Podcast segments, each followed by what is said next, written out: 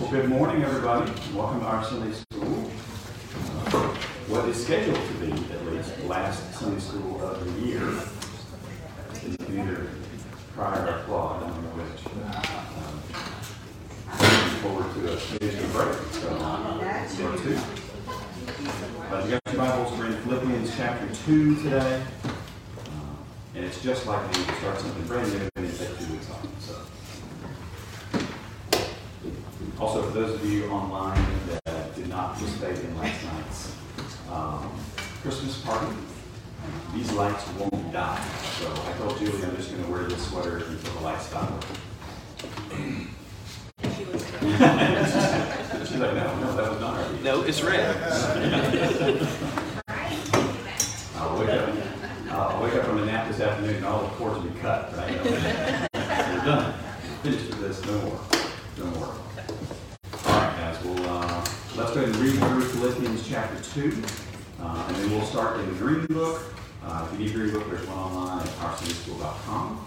Uh, and I, I must confess this morning, I don't have any way to interact with those of you online, uh, because all of my technology failed this morning, uh, except for what Dave Barber set up. Like, that worked. All of my part of the technology failed. So uh, we're live streaming from my iPhone, so I can't get text messages. And Dave, if you could just keep an eye on this and make sure it continues to look something like that, that would be great. We'll do. Uh, and if you want to log in and watch the video and see if anybody has feedback like, oh, they can't hear me, they should be able to, but uh, we'll see. All right, so let's read through uh, Philippians chapter 2.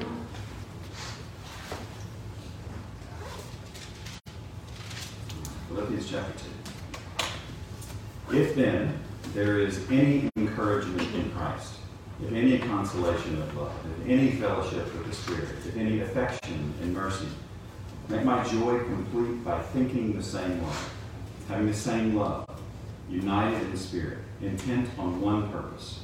Do nothing out of selfish ambition or conceit, but in humility consider others as more important than yourselves. Everyone should look not to his own interests, but rather to the interests of others. Adopt the same attitude as that of Christ Jesus, who, existing in the form of God, did not consider equality with God as something to be exploited. Instead, he emptied himself by assuming the form of a servant, taking on the likeness of humanity. And when he had come as a man, he humbled himself by becoming obedient to the point of death, even to death on a cross. For this reason, God highly exalted him and gave him the name that is above every name, so that the name of Jesus every knee will bow in heaven and on earth and under the earth, and every tongue will confess that Jesus Christ is Lord to the glory of God the Father. Therefore, my dear friends, just as you have always obeyed, so now, not only in my presence, but even more in my absence, work out your own salvation with fear and trembling. For it is God who is working in you, both to will and to work according to his good purpose. Do everything without grumbling and arguing, so that you may be blameless and pure, children of God who are faultless in a crooked and perverted generation, among whom you shine like stars in the world, by holding firm to the word of life. Then I can boast in the day of Christ that I didn't run or labor for nothing. But even if I am poured out as a drink offering on the sacrificial service of your faith, I am glad and rejoice with all of you. In the same way, you should also be glad and rejoice with me. Now, I hope in the Lord Jesus to send Timothy to you soon, so that I too may be encouraged by news about you. For I have no one else like minded who will genuinely care about your interests. All seek their own interests, not those of Jesus Christ. But you know his proven character, because he has served with me in the gospel ministry like a son with a father. Therefore, I hope to send him as soon as I see how things will go with me. I'm confident in the Lord that I myself will also come soon. But I consider it necessary to send you Epaphroditus, my brother, co-worker, fellow soldier, as well as your messenger and minister to my need, since he has been longing for all of you and was distressed because you heard that he was sick. Indeed, he was so sick that he nearly died. However, God had mercy on him, and not only on him, but also on me, so that I would not have sorrow upon sorrow. For this reason, I am very eager to send him, so that you may rejoice again when you see him, and I may be less anxious. Therefore, welcome him in the Lord with great joy, and hold people like him in honor, because he came close to death for the work of Christ, risking his life to make up what was lacking in your ministry to me. Philippians chapter 2. All right, so Lord willing, and much to Cody's dismay, uh, we are not going to get through four verses today. Uh, we are going to get through two, hopefully. So, Dave, if we can go to the next uh, two more slides, I think. There we go. So, just the first two verses today. Uh, and I, I have a thought about the structure of this, but it, it's not validated yet. So, hopefully, I will have enough time to go research, think through, and plan and figure out if this is actually tied out right. But just walk with me here for a second because Paul generally lays things out structurally with an intent to see connections between things. So I just want to show you something. So if then, and what's the answer to all of these if thens here?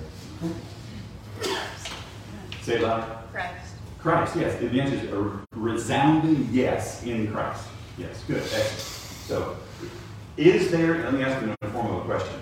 Is there any encouragement in Christ?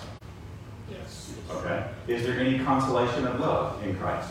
Yes. All right. Is there any fellowship with the Spirit in Christ? Yes. All right. Is there any affection and mercy in Christ? Yes. Okay, you're like, okay. Rhetorical questions by Paul, right? Verse 1. Here you go. Now, so how many how many little bits were there? How many little sections were there right there? Four. There were four, right? Now, how many how many come after he says, "Make my joy complete"? By thinking the same way, having the same love, united in spirit, intent on one purpose. So there's four if-thens, and then there's four like, well, then do these things. All right. So look at the first one. Is there any encouragement in Christ? Well, then think the same way. Is there any consolation of love?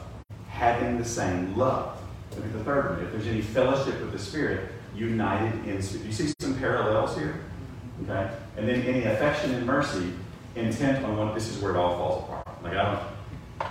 I would like pound the pulpit and say this is great until this last one. Like, I don't know, maybe. I, I need to do a little more work on this to see if it is in fact something that's parallel or not. But first three are really cool.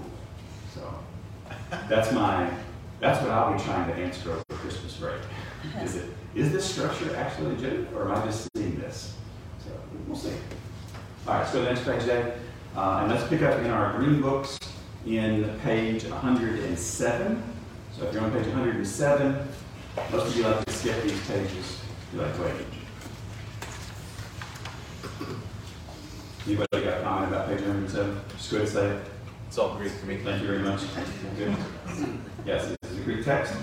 Um, and the, the reason I put this in here is twofold. One, I'm lazy and I don't want to look it up every single time. Uh, and two, it's helpful for me to see the original order of the words. Now, Greek is not a it's, it's not a it's not a language where sentence structure always matters, but there are things that the author can do by arranging certain things that can put a little more emphasis or a little less emphasis on things by the way they're ordered. We're not going to get into it today. I just wanted to show you for each one of the pricklies in the book, this does exist. All right, now we're going to page 107. You relax. Was like, what are we about to do here? This is madness. All right, so this is uh, page 108. I'll show you my notes. This is my crazy attempt with all the lines and the arrows, and they're all green pieces, so I failed on the whole color coding. But like, this is me. I, was like, I'm channeling PISA right now with the structure and organization stuff. So, uh, stuff. Uh, all right, so let's take a look at uh, page 108 there. So then, if then, so these are rhetorical questions, and we just answered.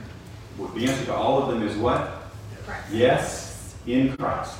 Yes, in Christ. All right, great. So if you want to jot that down somewhere on page 108, that's probably a good note to make. Uh, yes, in Christ.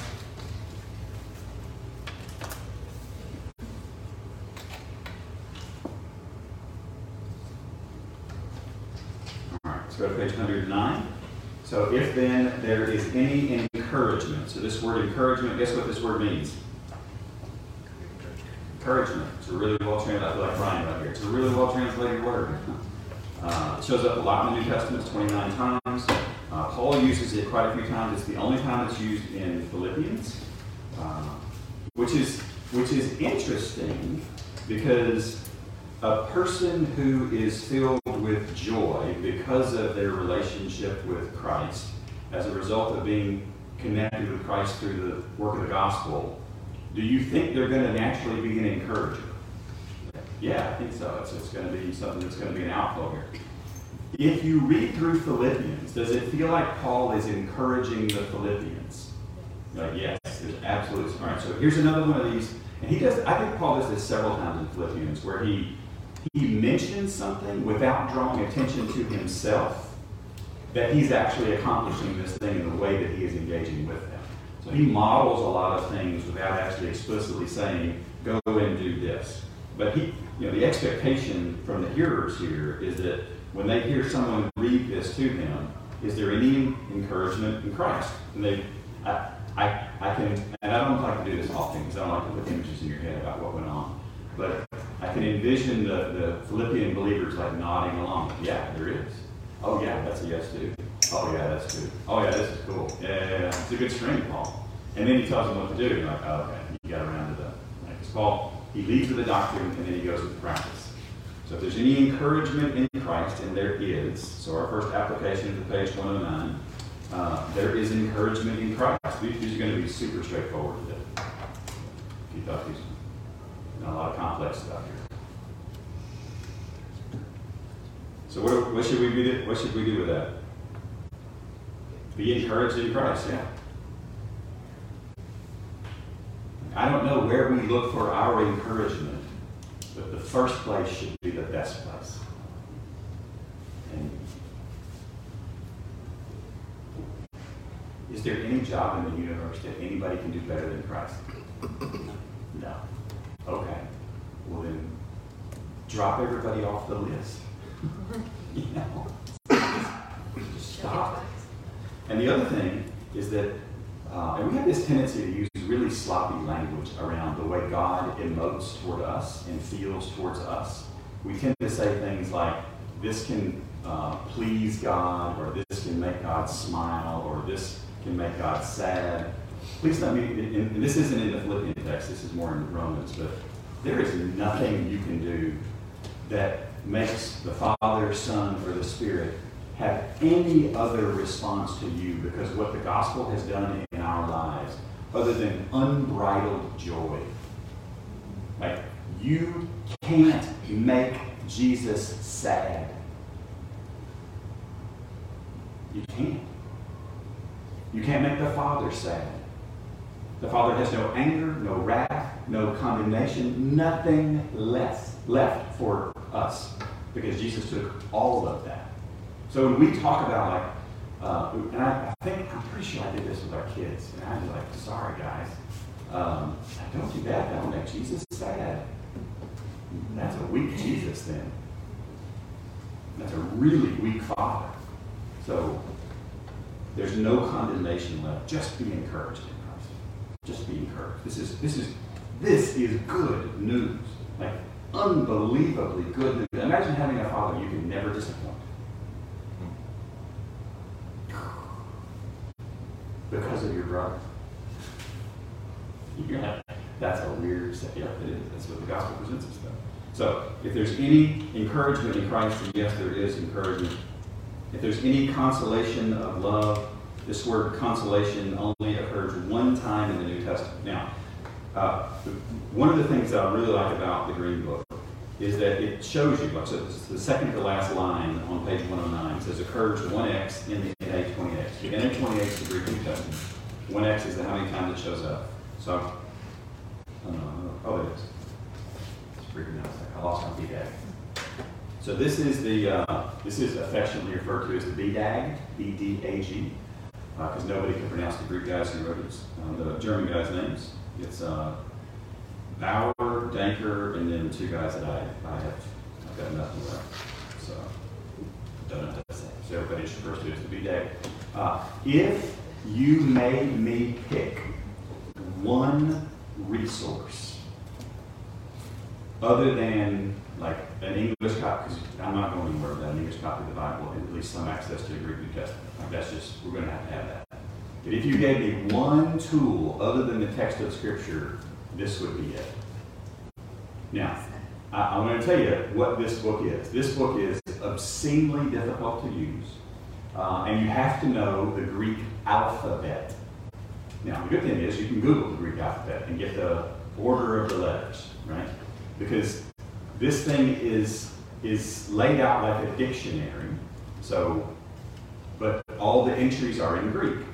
Now, all the rest of the words are in English, but the entry itself is in Greek. So imagine a dictionary that all the definitions are in English, but the words themselves are in a different language. You're like, well, that seems like it could be challenging to find the right word. Yeah, but if you know the order of the letters, you can work through that. So what this book does, and I've talked about it a couple of times in there, but I really want to lead into it today. What this book does is it goes and it finds all the other works of literature that are not Bible at the time the Bible was written and it says, how was that word used in common vernacular of the day and other works of literature? So that when we run up on a word that's only used one time in the New Testament, and we don't really have a lot of context to figure out like, which way should we lean with this, this helps us lean into like, oh, well, it shows up in Philo's writings, or it shows up in so-and-so's writings, or it shows up in so-and-so, and this is how the context there. So, so imagine like and I hate that I can't pronounce their names because they, they deserve some respect. But imagine having been well read enough in Greek in all the Greek classics so that you could compile a book like this. This is a, obscenely complicated, right? It's done by hand. Oh, yeah, it's all done by hand. Yeah, this is 1800s, right? Yeah. yeah. Were these uh, German, so their original language was German, and yes. then they translated Greek to English, or the, the uh, that just blows my mind. It's very complicated, yeah. So what you actually find, so I'm glad you brought up the German aspect. What you actually find is that the best Greek resources are in German. So one of my favorite uh, theologians, R.C. Sproul, uh, he actually went to Germany and studied seminary and doctoral level work, but he didn't know German. So at the same time as he's learning Greek, he had to learn German so that he could understand his German professors explain the Greek language. how bad you love Jesus to go do that? like, let's just invite this upon, like, what in the world, right? Crazy stuff. Now, so if anybody's Googled this, they're like a hundred bucks. But I will tell you, they don't come out with a new edition. They come out with a new edition in about every 30 years or 40 years. So you're probably good to go for the rest of your life. But I'm just saying it's pretty. Right, so that would be my one recommendation. So when I go to the BDAG and look up the definition, here's what it says. Consolation, for this word consolation, like, good, feel like there's good space here. Means of consolation. So it could be the like the, the way that this consolation is actually applied. And then alleviation would be the third possible definition. So this idea of we're alleviating some pressure that has come because of some opposition, and this alleviation of pressure results in, oh, all right, that's good. So, which may have all come to you already when you say, well, that sounds like consolation. Yeah. So, what I want to press into is that we have really good translations, and I'm really grateful for them. Because the people who translate our English Bibles are familiar with tools like this and many, many, many more. They're even way more complicated than I don't get into. So, application number two there is consolation of love in Christ. There is consolation of love in Christ.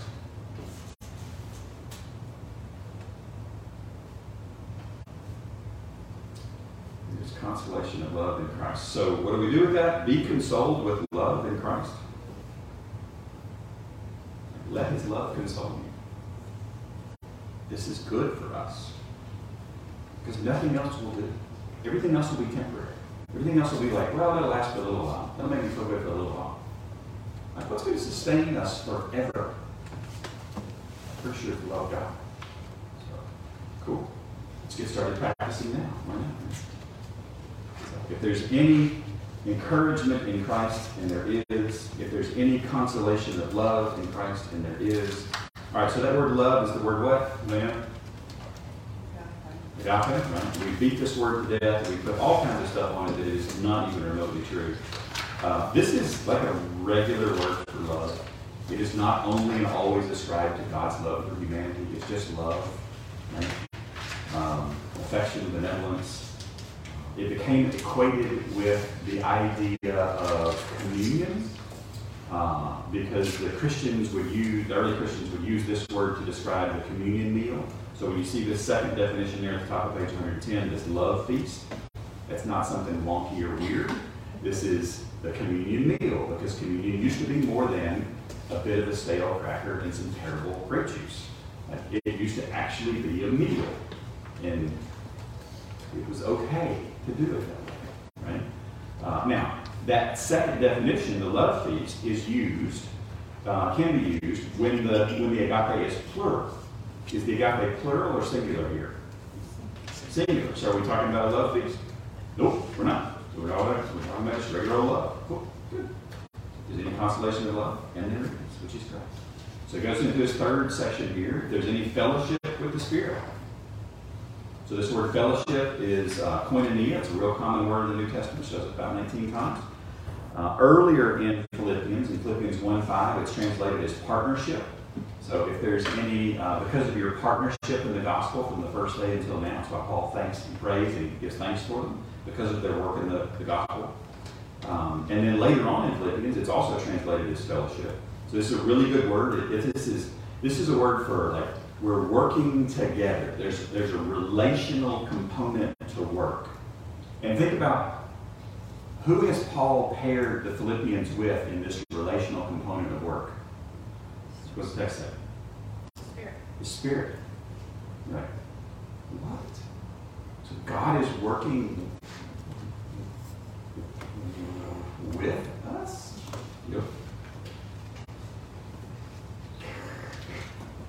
That's an awesome partnership.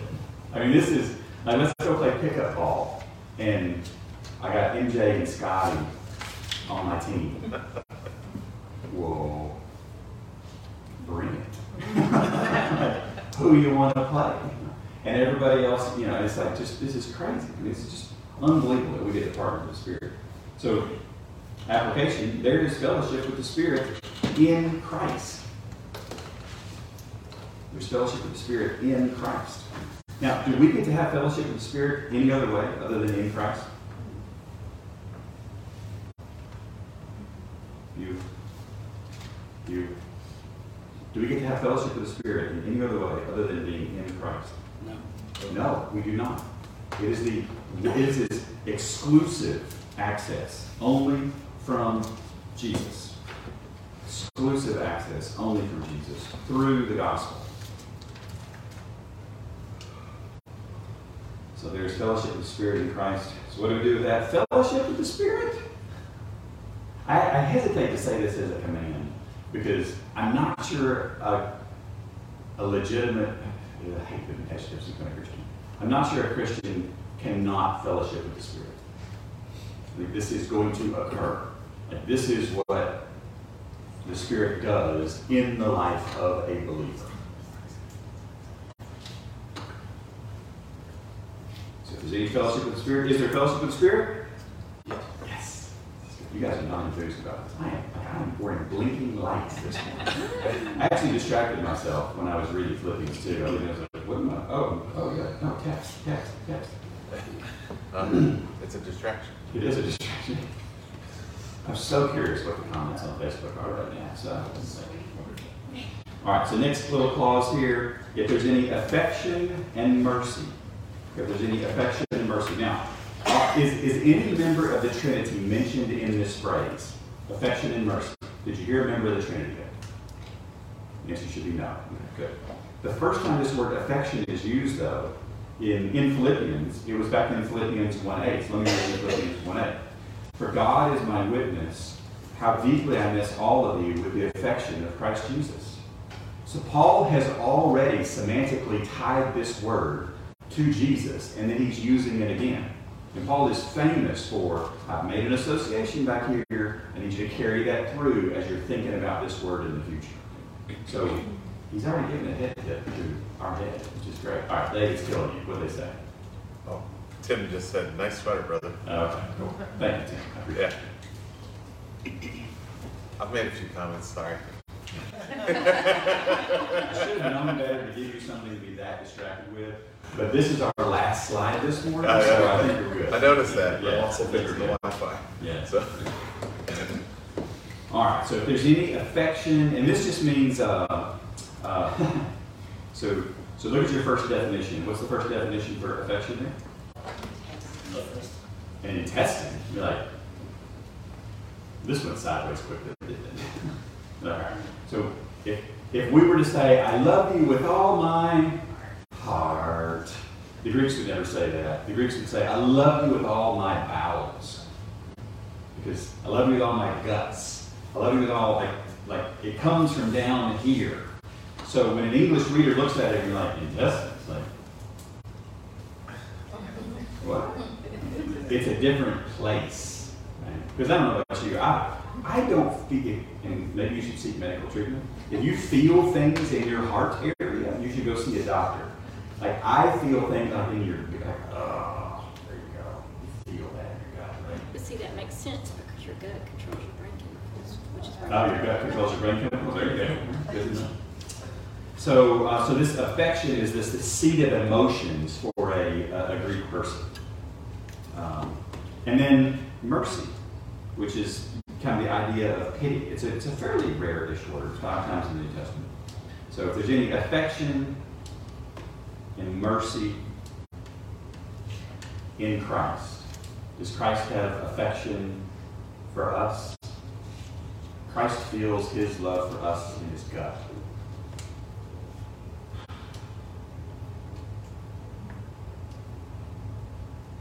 You are loved. You are, you are more loved than you can possibly fathom. You are more loved than there are words in all the languages in all the history of the world to describe how loved you are. And when they come up with more words for love, you are more loved than that. And at the end of all things, when we look back on all of history, we still will not be able to fully comprehend the love that God has for us. Like it's just unbelievable how loved we are. And it's not just love, it's also mercy. Because boy, don't we need that. Because you can love somebody and not actually engage. You know what? This is, I'm going to engage with you. So then Paul kind of transitions here and he says in verse 2, make my joy complete, or complete my joy. Oh, sorry, application at the bottom. There is affection and mercy in Christ. There is affection and mercy in Christ.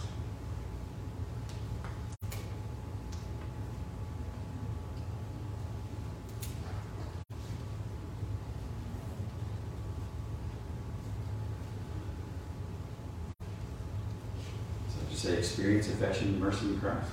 See it, know it, love it, enjoy it, wallow around in it. It's awesome. You're never going to get it better anywhere else. Everything else is a fake compared to. Experience affection and mercy. All right, then we transition to verse 2. He says, Make my joy complete. And again, I, I feel, I love this lesson because I get to attack agape and joy in the same week. Um, and what we have done to over Christian and spiritualize these words. It's like it means love, it means happy. There's not a special kind of happy for the Christian, it's just happy. The source of the happiness is what is special to the Christian.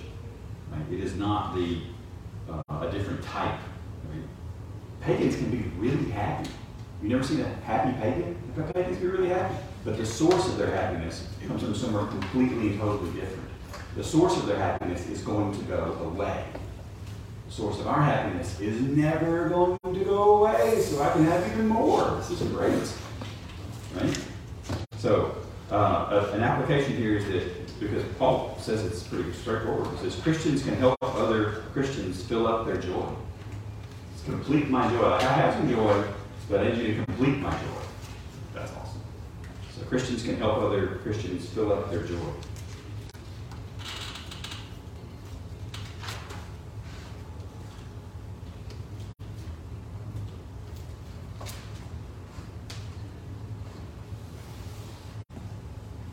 And then he tells them how. So we're going to have the, the personalization is going to be the next page. So let's go through the page.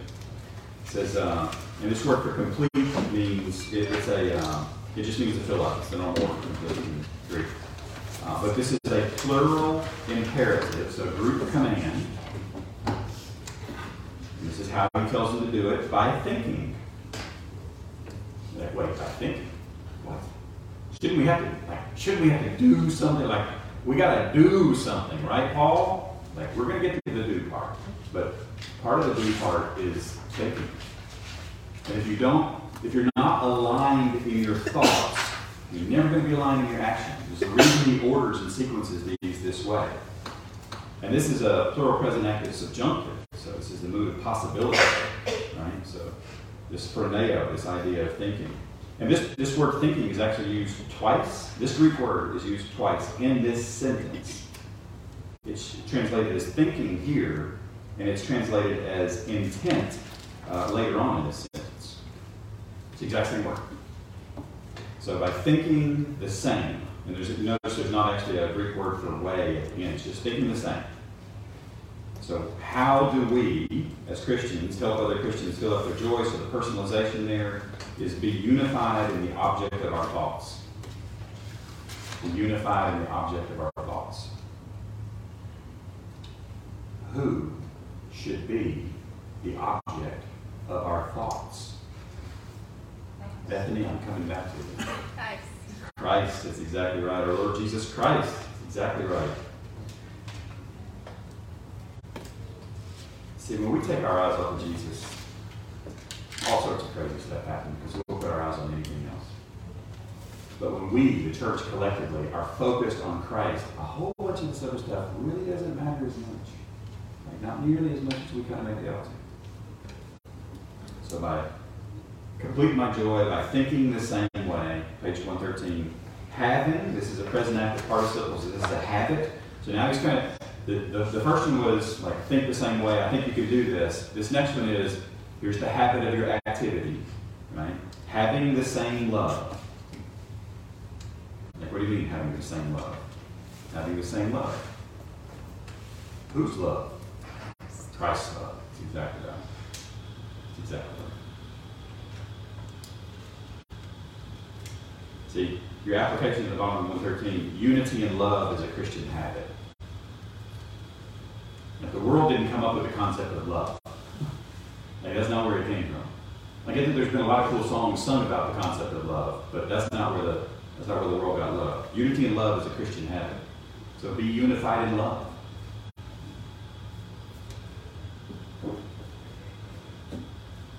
And that'd be a lousy place to stop this lesson, so I'm not going to stop there. We're going to keep going for just a second. Because it about love, it could end up in some weird places, right? They didn't stop there. It unit, uh, united in spirit.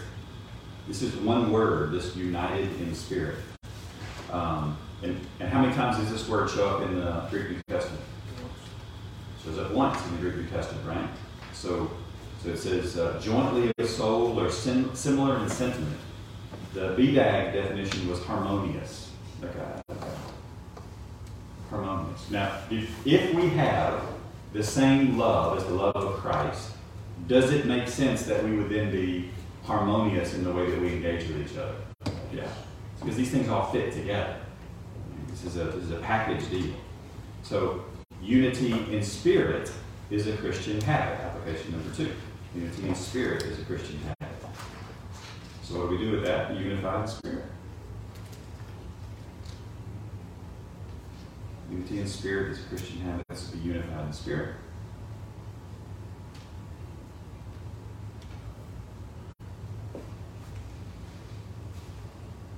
And then the next word here is intent on page 113. The phrase is intent on one purpose. So this word intent is a plural present active participle. So now we've gotten to a our group standing command, right? Supposed to be done forever. And this is the same word as thinking that we saw just a second ago. Uh, so thinking the same way. And this is intent on one.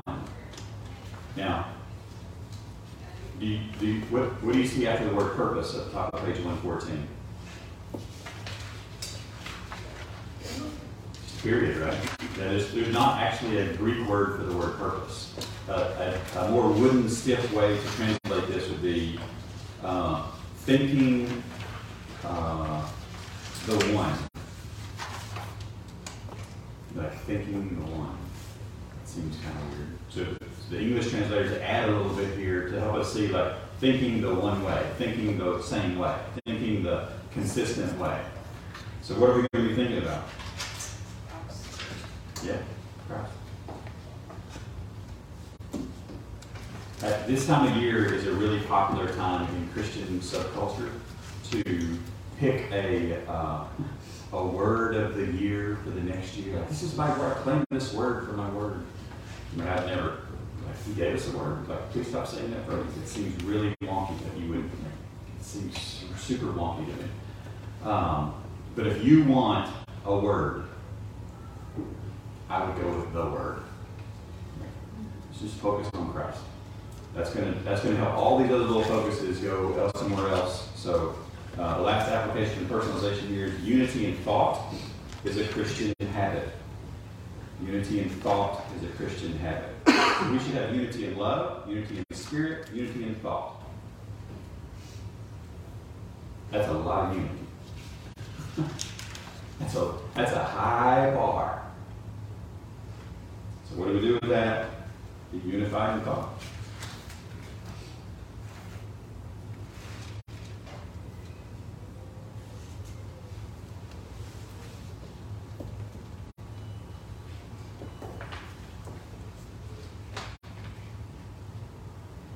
That's my non-Christian Christmas message. Go be unified. The baby changed everything. Sure, absolutely. It was the greatest unplanned pregnancy in the history of the world. But, I mean, from like Mary Joseph's perspective, right? God just didn't the way. Don't leave- I think I made bad theology here. It's not aimed at that, right? But, but it wasn't just, oh, it was cute and precious, and there's Santa light up sweaters, and there's fun parties, and there's this. No, no, no. We're supposed to be unified. Unified in love, unified in spirit, unified in thought. So let's go be unified. This is a good message. This is the good news that the gospel of our Lord Jesus Christ changes everything. So, all right. You should have uh, at your tables weekly update. So if you'll grab your weekly update, make sure your names are at the bottom on one side. Uh, prayer requests are on the back side. The next two weeks, there is no our Sunday school. Um, I actually don't think there's any other Sunday school classes going on either. So, but uh, so yeah, so we'll be back. Lord willing on January the eighth. It seems like forever away. Uh, and I will hopefully have answered that question that is bugging me about the structure uh, Philippians 2, 1 and 2. Uh, but we'll pick up, Lord willing, then with uh, Philippians 2, 3. And uh, we'll go from there. So, Merry Christmas, Happy New Year, all the things that I was supposed to say. But uh, focus on the one. It's easy to get distracted on everything else, but focus on the one. Thanks, guys.